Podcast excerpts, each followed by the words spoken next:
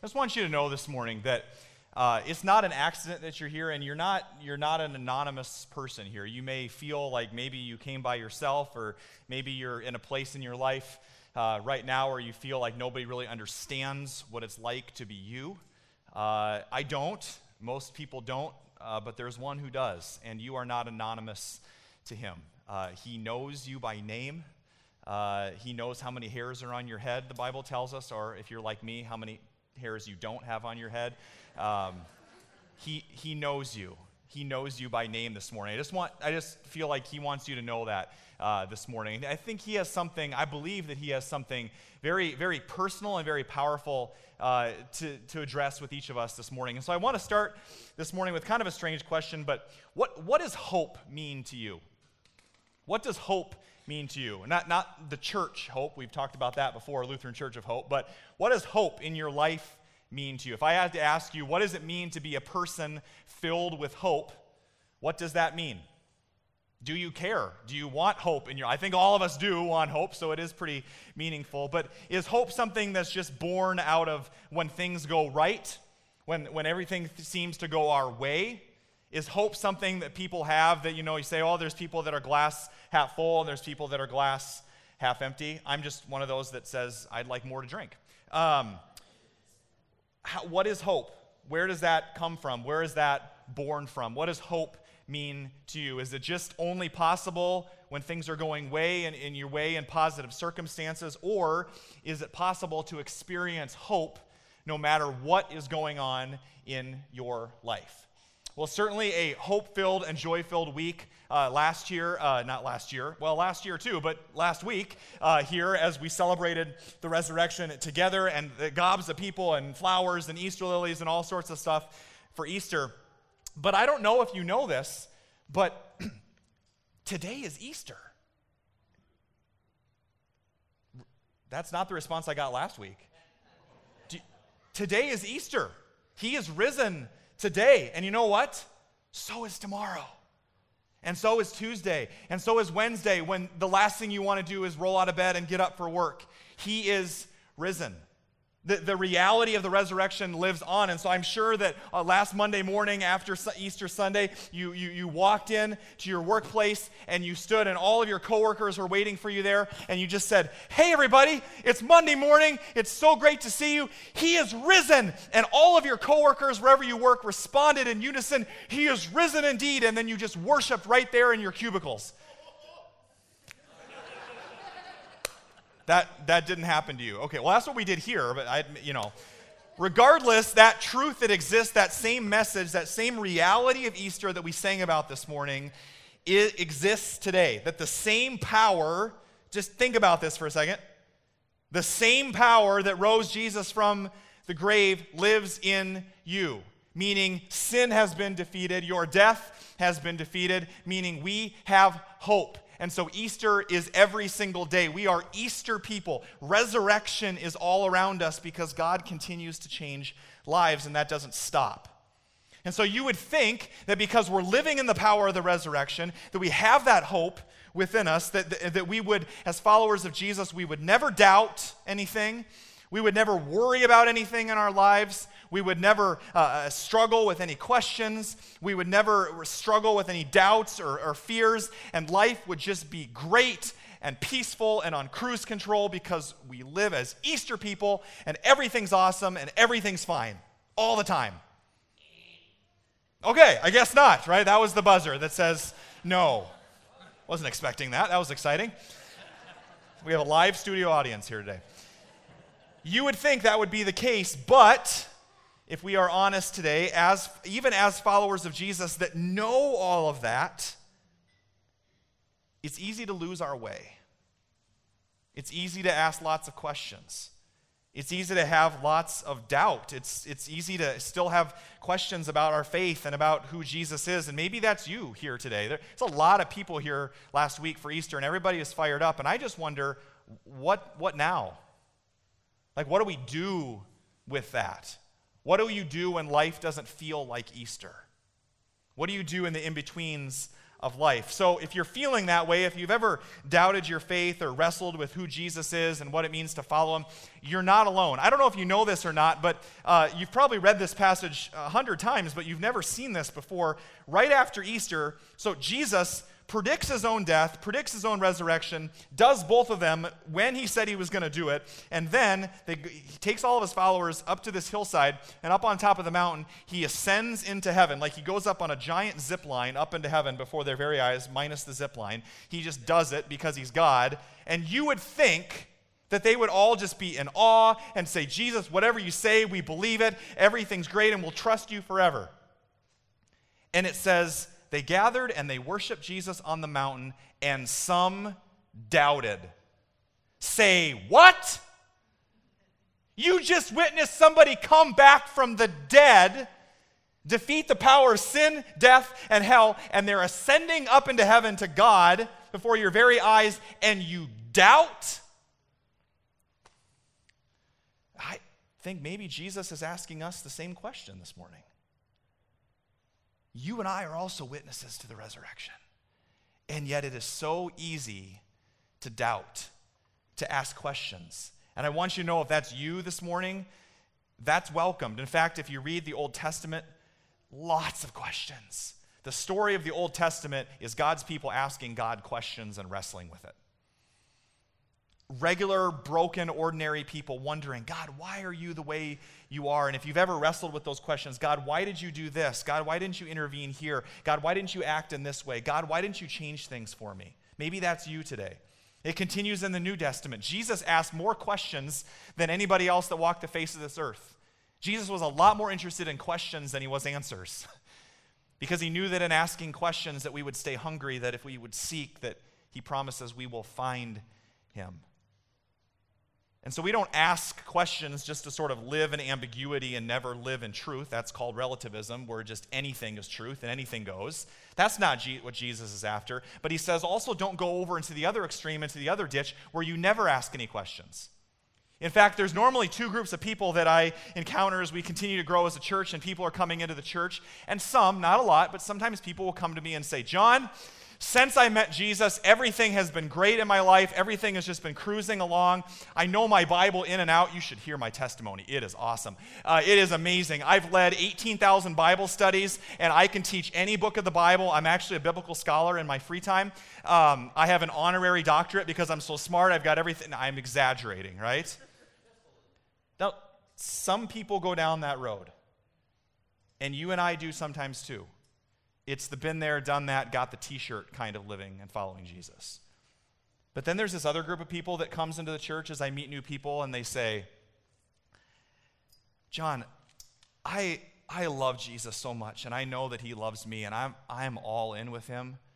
But man, I've got some questions. I don't understand all this. And, and sometimes I read the Bible, maybe this is you, I'm just guessing, and I don't understand everything that I'm reading. Not every book of the Bible, not every verse of the Bible makes complete sense to me. And so I got questions. I got doubts. I struggle with why God works the way He does sometimes. And sometimes it just feels like my life is a giant roller coaster. And sometimes I feel close to God and sometimes I don't. But you know what? I'm not going to give up on Him. And you're like, that's the person I want to hang out with. The other person, ooh, gives me the heebie jeebies. This person, with all the doubts and the questions, I think that's kind of who Jesus liked to hang out with too. Why? Because they're hungry. When you stop asking questions, you lose your hunger. And I hope, even for those of you that have been a part of a church your whole life and you've been following Jesus your whole life, never stop asking questions. Never lose your hunger. If you get into a been there, done that, got the t shirt kind of Christianity, be very afraid. Jesus says, I want you to be hungry, not to stay in the question because the questions will lead to answers. And if you seek me, I promise to be found by you. Questions are good. Don't run away from them, especially we know that life is filled with questions, including the question that our scripture passage really tackles today that we're going to focus on, and that is Does God still heal? Does God still actually heal people today? In fact, that opening video that you saw before the sermon wasn't just some random person. Her, name is Deanna Thompson, and she's actually the daughter of one of our pastors at Hope, Merv Thompson. And she has been wrestling for the last three or four years with the reality of breast cancer. And I know that's something that's a reality, or a lot of you have been connected to that as well. And so this isn't just some like theoretical thing, this is real. All of you have been affected by sickness or disease or illness in some way. And so we ask that question can God intervene and heal people? And if he can, why doesn't he do it more often? And if he can, why does he not sometimes? I hope I'm not the only one that's ever wrestled with those questions, or you're going to be really bored with the sermon and I'll just preach to myself. But I have a feeling you're not alone. Now, some of you might be thinking, John, oh man, what a bummer sermon after Easter. I mean, Jesus is alive. Can't we talk about rainbows and puppies and Jesus and all that stuff? And you may think all this doesn't apply to you, but I just want to ask you, I'll just throw out some phrases and you just respond if it applies to you. You just say, that's me. Okay, so let's practice one time. Just yell out, that's me. That's me. All right. So I don't know for you, but speaking for yourself, if you yourself, a friend or a family member, has ever struggled with an illness or a sickness that just doesn't go away. At some point in my life, I have had somebody close to me die. When a tragedy or disaster occurs, maybe you've often found yourself asking, Where is God in all of this? I've asked that before. Sometimes I think we're more, more in common than we have different. We've all said, That's me. We're all in the same boat. So maybe this topic is closer to you than you think. Turn to your neighbor right now and say, Neighbor, I think we're in the same boat. Just tell them that right now. I think we're in the same boat. Let them know that right now. One thing I love about God's word is that it, it's not afraid to get messy, and, and God's word isn't afraid to get right into those questions. We're not the kind of church where we want you to check your brain at the door. We want you to ask questions, and God's word hits them head on. And that's what I love about our scripture today is it gets messy and into these deep wrestling questions of our lives. So if you've got your Bibles, open up to Mark chapter 1, or if you've got it on your phone or whatever, Mark chapter 1. If you're new to the Bible, if you're just jumping in, if it's your first time to open up the Bible, that's great. The Gospels are in the New Testament, which is in the back half of your Bible. So it goes Matthew, Mark, Luke, and John. So we're going to be in Mark chapter 1. Mark chapter 1. And you're going to want to be familiar with where Mark is because we're going to be there for the next several weeks. Today we're starting a brand new sermon series called Join the Revolution, as you see up on stage here. We're going to be here for a while in the book of Mark. And one thing you got to know about the book of Mark, as opposed to the other Gospels, Mark moves along really quickly. One of Mark's favorite words to use is immediately. Everybody say immediately. Immediately. He likes to move on. It's, it's action packed. And so we start in Mark chapter uh, 1, verse 40. And we read this A man with leprosy came to him, came to Jesus, and begged him on his knees Lord, if you are willing, you can make me clean. Jesus was indignant.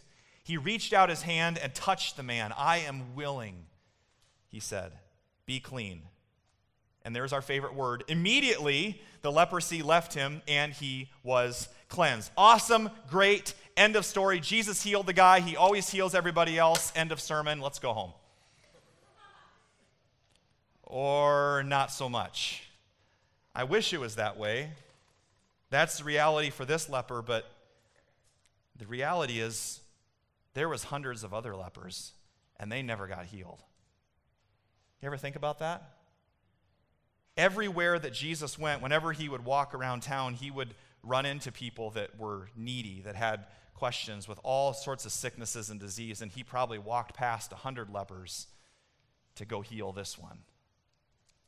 Well, that doesn't make sense. And the fact of the matter is that right now, here today, there are some of you that are struggling with illness and sickness that you don't know how to get rid of. There are millions of people around the world that are struggling with illness and sickness and disease, and we are left with questions. We are left with doubts, and for a lot of us, we're left with a lot of pain. In fact, just over the, uh, about a month ago, uh, there's, there's been a lot of cancer going around Hope.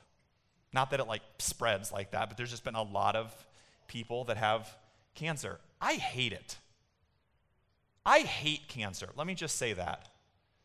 I think when I when I get to heaven, I, I don't probably won't care about that, but man, it'd be nice to know. There are some things that we just don't have answers for. And so I'm going to visit an elderly couple where the gentleman has cancer. And I'm walking down the hallway, and as I'm entering the room, I'm remembering the email that I just got sent about a week before that said he had been diagnosed with cancer about a month ago. It's the aggressive kind where it's spreading rapidly and it's into all different organs of his body. And the doctor said, at best, maybe a month, maybe a week. And here I'm going into this room and I'm the pastor, so I'm supposed to fix it all, right? Which is a big lie. And so I walk in and we pray and we talk together. And so I come out of that door and I walk into the hallway. And I want you to know sometimes pastors have moments where we can't really hold it together and we can't be strong. Oh, the pastor came to pray for me. It'll fix everything. Do you know that the same power that lives in me lives in you? and that you can pray for healing for people too. That's why we have people on our care team here at Hope Des Moines that do an awesome job of that. You don't need your pastor to pray for you, you just need the body of Christ to pray for you. I would love to, but you know, sometimes I just have those moments where I doubt and I question God and I'm just leaning up against the railing in the hallway going, What is up with cancer? I mean, I'm close to these people. This is affecting me. This isn't just stats research, this is people. And I just had one of those moments. And so I'm there in the hallway. I kid you not, about a month later, I'm in that exact same hallway of the hospital, not on that side of the hallway, but in a room across the other side of the hallway for another member that's been diagnosed with cancer. Similar situation, spreading rapidly into a lot of his organs, been given a month or two to live. Same sort of situation. I go in, I pray with the family, we worship a little bit together. We've prayed and we've prayed and we've prayed for healing. And I come out, and then I have another one of my pastor moments. Like, I can't, I can't be strong right now. And God says, I didn't ask you to be strong, I asked you to be weak. And so I just start praying in the hallway, and I, I look across, and then I see that door. A couple days later, this door, this family over here, I get an email that about a week later, the, the, he's still in the hospital, the doctor is doing a diagnosis or a test or something, and over 95% of the cancer gone. Disappeared. And they said in the email, the doctors looked at it and they said, uh, I've never seen anything like this. Like, I can't explain. I said, Of course you can't, right? It's a miracle. He's like, I, I, I, I don't know what happened. I said, I know what happened. Jesus got up in your business and you got healed. That's what happened. Does Jesus still heal today? Absolutely. Amen? Amen? I mean, this is, this is real. This isn't just in the Bible, some story somewhere, some fairy tale. This is real. Jesus healed him, and he's alive today to tell about it. And a week later, I'm planning his funeral. There are a lot of things in this life that we will never understand, but here's one thing I know for sure life is lived in the hallway. Life is lived in the hallways of life between life and death, between good and evil, between bad things that happen and good things that happen, between the now and the not yet, between healing and maybe a different kind of healing that we don't expect. Life is lived in the hallway, and for some of you, that's where you're at today. Maybe not with cancer, but there's a lot of different ways that God wants to heal us. For some of you, it may be that physical healing that you or somebody you know is longing for and that you've been praying for for a long time. But Jesus also wants to heal you emotionally from the baggage and the wounds and the things that have been said to you in the past, from your guilt and your shame. Jesus wants to heal you relationally from your broken relationship with your parents or a sibling or another family member. Jesus wants to heal you spiritually. Some of you have been wounded by the church or you feel so distant and far away from God. Jesus wants to heal that divide.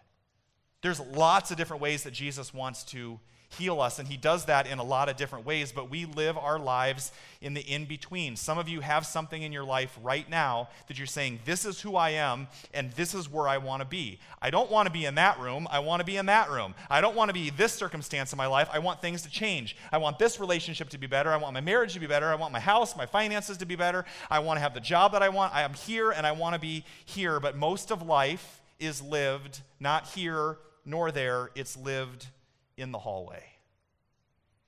Most of life is lived waiting. And that's just the reality of our lives. That was the reality for a couple here at Hope Des Moines, uh, the Windsor family. And, and this is uh, about a year or so ago, we put together this video, and at the time, they were living life in the hallway. They had just received some terrible news, and I want to show you, show you this short little clip, this short little vignette that we put together that I think speaks to their experience of living life in the in between. Let's take a look.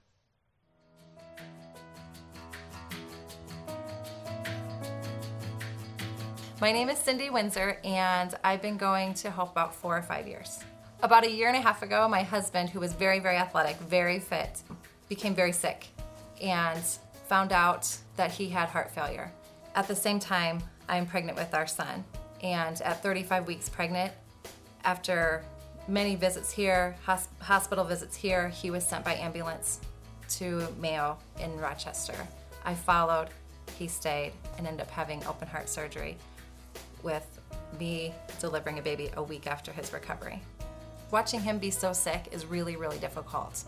And makes me a little emotional just because he's so sick and it's really difficult to just watch him his health fail from going from being so fit and so active to being so not.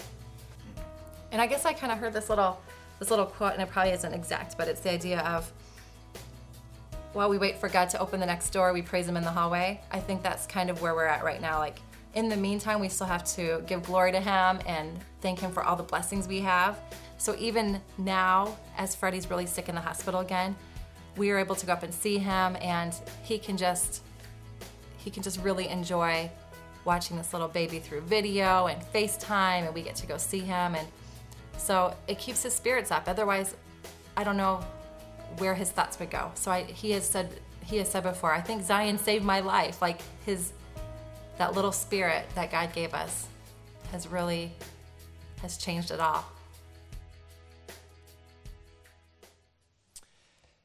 And so at the time that we filmed that, not now, but at the time that we filmed that, that was their reality.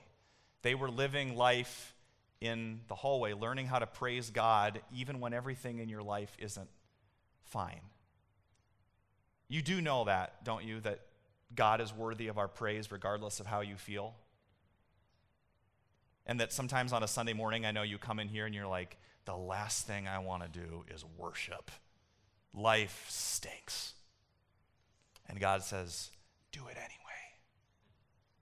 Because it's what I created you for. And so they're learning that, and we prayed and we worshiped together in their home and all sorts of things like that. But they were living there, and I think it's okay to pause there for a second because we live in the not yets of life and the things that we long for.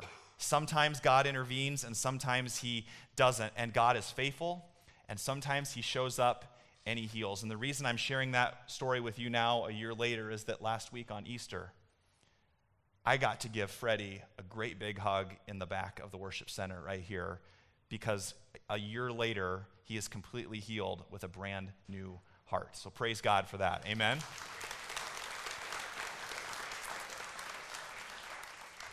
And that was awesome. And we had a little moment, you know, guys don't cry very often, but when you've got your life back, you don't really care what people think anymore. Just care what God thinks because He's the only reason you're alive and He knows that. And when I, when I looked at him and I said, Freddie, happy Easter, that takes on a whole new meaning for somebody that gets a whole second chance at life. He is risen. Oh, yeah, he's risen indeed, right here inside of me. And I understand that's their story. That's Cindy and Freddie's story. It may not be your story. Some of you are living right there in the hallway today. And living in the hallway is, is kind of a, a, an easy way of understanding what's kind of a big theological concept about the kingdom that is here and not yet. Everybody say now. Everybody say not yet. That's the reality that we live. And so when Jesus is stepping into the scene here uh, in the first century, you have to understand the context of Jewish history at the time is that they understood this idea that time, if you're a good Jew, this is their understanding of how time happens, that time is moving along, and at a certain point, Jesus stepped in. When Jesus broke into the scene of their chronological time as it's moving this way, they thought that was it. There's this age, and then there is the age to come, or their eternity, the reality that when Jesus comes, he's going to set everything straight.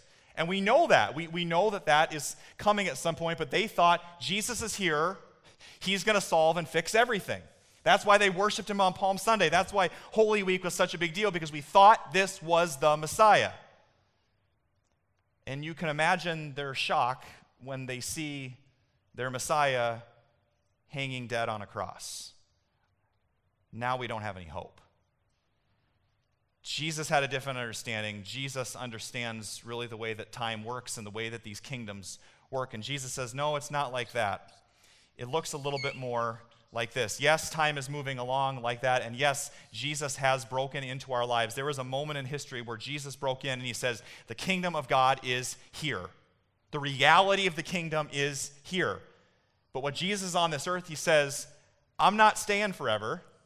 I'm ushering in the first part of the kingdom here, but there's more of the kingdom reality to come. And we know that because in Revelation we read that there will be a day in the age to come when there will be no more crying and no more pain and no more sickness and no more cancer and no more brokenness of any kind. And that's coming, but that's in the age to come. And so Jesus says there's going to be a time where I'm going to come back. So we have the first coming and we have the second coming. This is Jesus as a baby coming and growing and living and dying and rising again. And this will be when Jesus promises to come back again with the full reality of the kingdom and we will live for him with him forever. And when I say forever, that line goes right off the paper. I don't have a whiteboard big enough for this, and it just keeps right on going over your heads through that wall, probably wraps around the building, building a couple million times, and that's just a glimpse of how long eternity is. Eternity is a really long time. And so this I understand it's just kind of this theological concept, but what this does is it helps us understand where we are. Because right here is the hallway we live in the land between. We live in the between the now and the not yet. So we live, there's this age, there is the age to come, but we live here. We live in this age and the age to come. This explains why there's certain moments in our lives where we feel like heaven has come to earth. Jesus said, Pray for that. Pray that my kingdom would come to earth, on in heaven as it is, or on earth as it is in heaven. And this is why you'll hear people say things like they experience something and they say, Oh, it was like a glimpse of heaven. You're on a really romantic date with your spouse, or you're out driving through the cornfields of Iowa in the summer, and you know, you know the line from Field of Dreams, right? Is this heaven? Right? No, it's Iowa.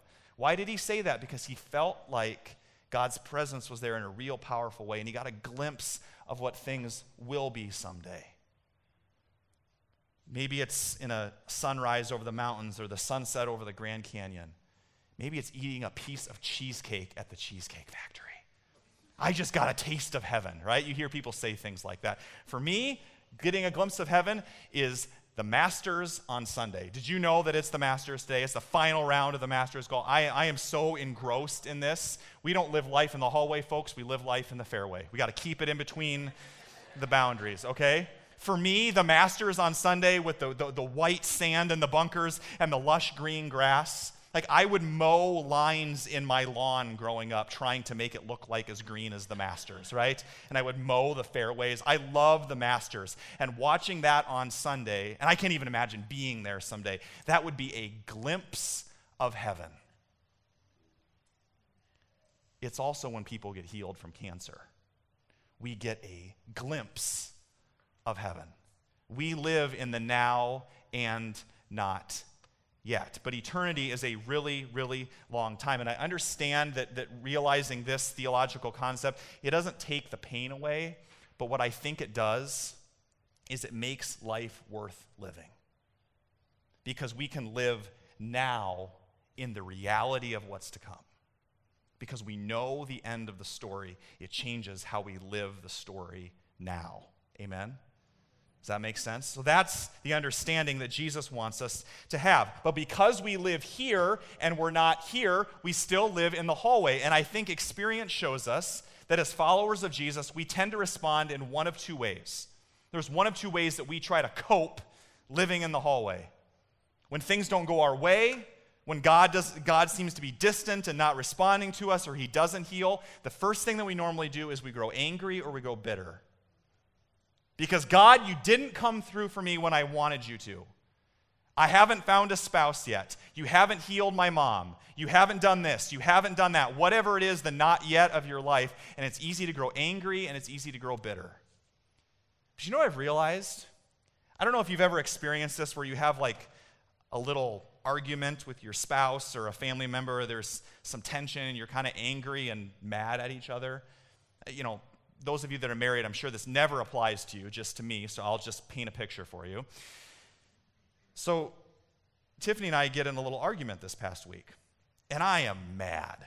I am really mad, and we're giving each other the silent treatment. I, maybe you've never, I know none of you ever struggle with that, but uh, we're giving each other the silent treatment like, I don't want to talk to you because I don't want to be the first person to apologize. It was your fault. You should apologize first. Boy, that's servant leadership. So, there's this tension between us and we're both ang- growing angry and bitter and i'm just like i'm in a bad mood. This this isn't any fun at all to be mad at you. And so we got an argument that day before and then the next morning i just kind of look at her and I, I can't help but like kind of just laugh and smile a little bit. I go i don't really want to be mad at you anymore because you know what? Being angry is exhausting. It's really exhausting. And i don't have any joy and I thought, I think that's the way it is in our relationship with God, too. So you're not getting what you want. So life isn't the way that you would want it, right? You don't have everything that you want. Do you know that being angry and bitter at God is like wrapping a hundred pound weight on your shoulders? It doesn't do damage to Him, it does damage to you. When you don't forgive people for what they've done to you, you're the one wrapping the chains around your wrists that enslave you. And it steals your joy. And the problem with living your life angry and bitter is that it steals your joy and you're left empty. Now, some of you are saying, no, no, no, John, that's not me. I, am not angry and bitter. And some of us, unfortunately, in the ways that we try to cope with the not yet of life, we start to, what we do is we over spiritualize and we spiritualize away the conflict and we say phrases that are well intentioned that we think are helpful, but they're not really helpful at all. And I don't, maybe you've never said these, but certainly these pop up from time to time. And we say things that we think are biblical, like, oh, I'm sorry that that person died. God probably needed them more than you did. Where's my buzzer again? Eh, right? You know why that's not true? Because God doesn't need anything. He's God. And yet we hear things like that. We hear things like, oh, somebody's not getting healed. You must not be praying hard enough. You must not have enough faith. Jesus says, if you have faith the size of a mustard seed, that's what I'm looking for. Or something happens, or a terrible tragedy or disaster strikes, and we say, oh, God must be angry with them because they're sinners, because they did something wrong. I hate to break it to you, but we're all sinners and we all deserve death. And so the fact that we can have joy and happiness and peace and freedom in our lives is a gift. Every, this morning, when you got up from bed and you had the breath of life in your lungs, that's a miracle. And we should get down on our knees and say, Thank you, God, because everything I have in my life is by grace and grace alone. Amen? Everything is a gift. The God that we read about in the Bible is not a God that's angry with us, waiting to punish us. It's a God that wants to give you life. And yet we say these things just to try and cope. to try to deal with the question. And so you hear about this. There's a certain story in John chapter 9. You can turn there if you want. The Gospel of John, Jesus tells a story of a blind man. And it says Jesus went along and he saw this man that had been born blind from birth. His disciples asked him, This is the question. They, they see a blind man, and Jesus' disciples ask, Okay, um, Jesus, who sinned, this man or his parents? Now, you would think the disciples have been hanging out with Jesus for a while and they've had some lessons on like compassion and sympathy and like what not to say and, and, and what to say. Like if I'm Jesus, I am failing all of these guys in the pastoral care class, okay? What kind of pastor, what kind of follower of Jesus walks into a hospital room where there's a family gathering around somebody that's ready to die of cancer and they walk in the room and say, All right, who sinned? What? No, you would never say that, right? But before you go jumping all over the disciples and blaming them, understand the narrative that they're living from. This was a narrative that had been around for centuries, that other religions, even before Christianity, had passed down, that they were kind of operating out of. And some rabbis taught this idea that had been around for a long time that in order to make the gods pleased with you or to get blessed, you had to do certain things. Some of that was good to offer sacrifices and things like that, but it trickled into our thinking that if I live my life in a certain way, then the gods will be pleased with me, and therefore they will bless me and heal me and do whatever for me.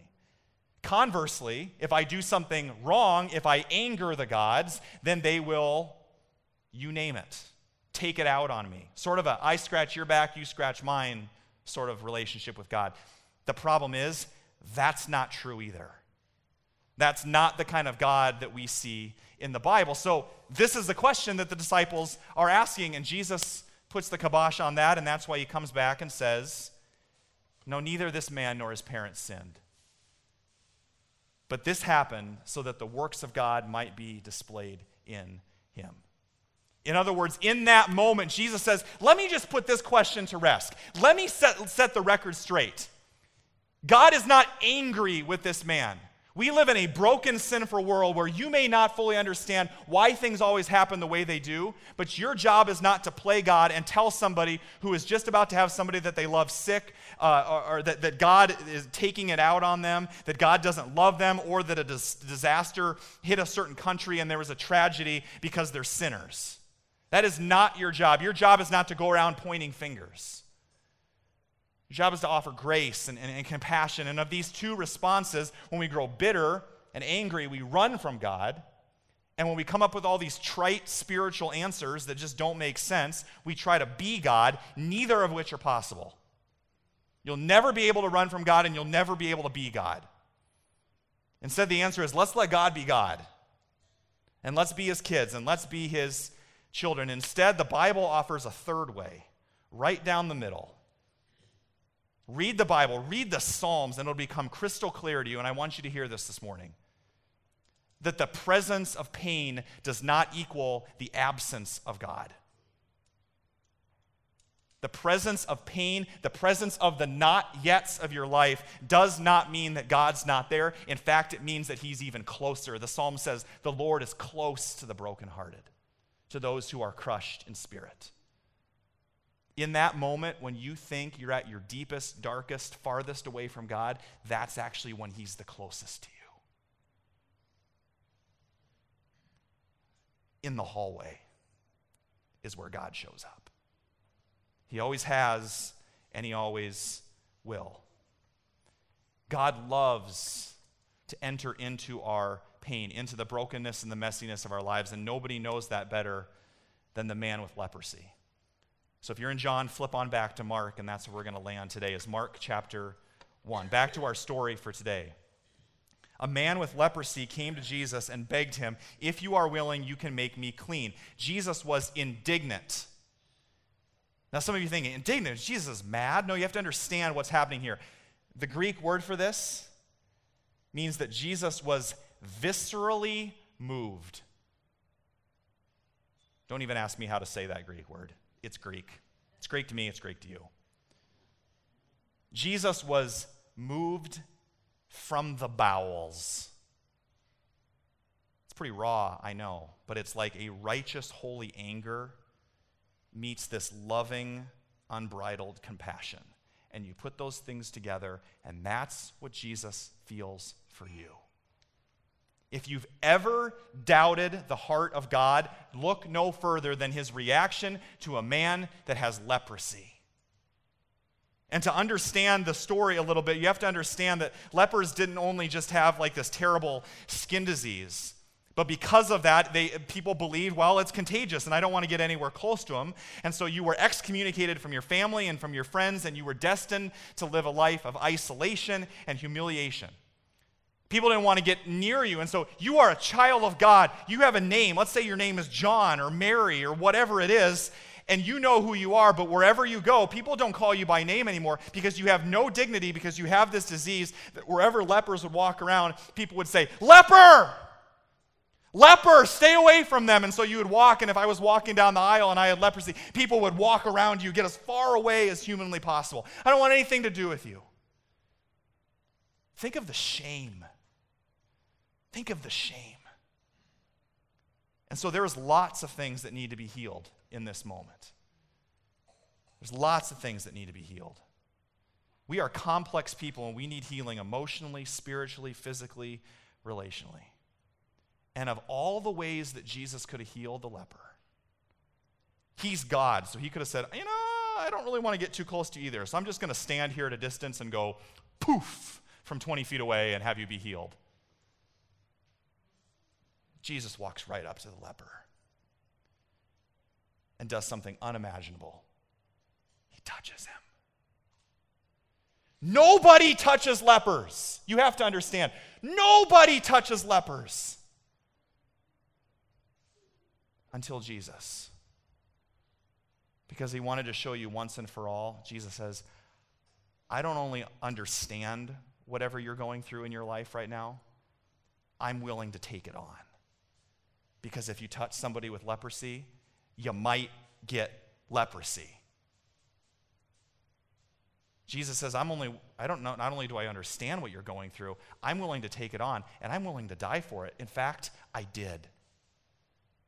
I'm not afraid of leprosy because in a few days, I'm going to be nailed to a cross and I'm going to die for all of your sin and all of your guilt and all of your shame and all of your sickness and all of your leprosy from now and forever so we never have to deal with it again. Jesus is giving us a glimpse of heaven. That's why he didn't heal everybody. That wasn't his mission. His mission was to say, Oh, there is much more to come. I'm just giving you a taste. Nobody heals lepers until Jesus comes along. You have to understand the, the, the, truth that Jesus is operating under here. Yeah, we're living in the hallway, but you can have a glimpse of heaven right now. Jesus heals him. Think, now, now he's healed relationally because now he can go back into his friends and family. Now he's healed emotionally because he's healed from the, the scars and the wounds of the past. Now he's healed spiritually because he's connected to Jesus again. And certainly he's healed physically. Don't ever doubt the ways that God might want to heal you. Yes, we talk about physical healing all the time, but you know what? I think Jesus wants to heal your marriage. I think Jesus wants to heal you from those words that have been said to you from the beginning of your life about your self image and your outward appearance that you're still so insecure about. I think Jesus wants to enter in right into that wound and heal you. Have you asked him? Or are you just kind of living life with the mantra, I guess I am who I am? This is the way things are. And Jesus says, No, they're not because heaven's coming. And I want to give you a glimpse of heaven right now. I think He wants to heal you. Whether it's this side of heaven or that side of heaven, that's up to Him. But it doesn't mean we stop asking for it. So, how do we live in the in between? How do we live in the hallway? I want to give you two keys as we finish. I want you to jot these down. Two keys to living in the hallway. If that's where we live, what do we do? Number one, we keep praying. Everybody say, keep praying. Keep praying. We keep praying. Why? because of who we're talking to, because of a loving, compassionate Father who co- actually commands us to pray. Do you know that it is a command in Scripture that we're to pray for healing for each other? Jesus says, "I it's not a suggestion. I want you to do it. I love how James puts it in James chapter 5, verse 16. Let's read this together nice and loud on the screen. Pray for each other so that you may be healed. The prayer of a righteous person is powerful and effective. What if we actually believe that? Like, if we actually live that out, here's a challenge to us as a church this morning. If we actually live that out, it would not, the thought wouldn't cross your mind to leave this building any week without being prayed for or praying for somebody else. If the same power that rose Jesus from the grave lives in you, why would you withhold that from somebody else? It doesn't matter how it comes out. It, doesn't say if you pray in a certain way and use a lot of big biblical spiritual words, then the person will be healed. Jesus just heals people because he loves you. And sometimes he doesn't because he loves you. Don't stop praying. Seven words, I've said them before, seven words that can change your life. Can I pray for you right now? Let's say it together. Can I pray for you right now? That's seven, right? Yeah, seven. We don't have a prayer room. We don't have a prayer chapel. We don't have specific places where the prayer partners are because you are the prayer team. This is the prayer chapel, and you can pray anywhere about anything with anyone. Keep praying. Everybody say, keep praying. Keep praying because Jesus heals people. And secondly, keep the faith. Everybody say, keep the faith. Keep the faith. We keep the faith because God is faithful. Jesus says in John 16 33, In this world you will have many troubles, but take heart, for I have overcome the world. How can Jesus say something like that? Is he saying just suck it up? No, he's saying, Take heart, for I have overcome the world. Jesus says, Because I know the end of the story, because that I know that I'm going to die on that cross, and three days later, I'm going to rise from the grave, and I'm going to kick your sin, I'm going to kick your, your death, your shame, your guilt, your brokenness, the darkness, and the power of hell and Satan in the face so that you don't have to deal with them anymore. I know the end of the story. That's why we have hope today. Hope isn't like, oh, I'm just going to try to be a little bit more optimistic, or I'm going to meditate and try to find that peace within. He is your peace within. It's not the, it's not the power of positive thinking, it's the power of Jesus Christ and the resurrection that we're called to live in every single day. Amen? That's where we live. That's where we find hope. Hope is not born on the mountaintops when everything goes well, hope is born out of adversity. Hope is born in the hallway. There's a video that uh, I saw this past week when I was digging through the archives a little bit, and a member of our congregation that does computer animation made this video Probably he didn't really know why, but he just made it, and I think it speaks to what God wants to say to us as we close today. It's an old Indian story, it's a parable that speaks to who God is as our Father. And if you've ever doubted where God is when you hurt, when He doesn't heal, when you're struggling, take a look and see what God might have to say to you this morning.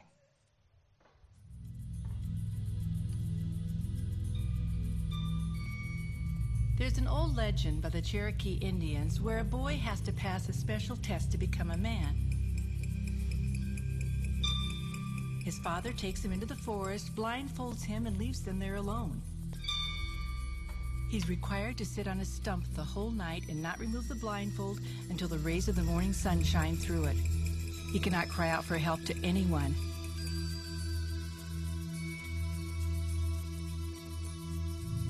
Well, the boy is naturally terrified.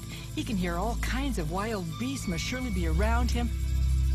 Maybe even some humans might do him harm. Finally, after an horrific night, the sun appeared and he removed his blindfold. And that's when he discovered his father sitting on the stump right next to him. He had been at watch the entire night protecting his son from harm. We too are never alone, even when we don't know it, God is always watching over us, sitting on the stump beside us. For we walk by faith, not by sight.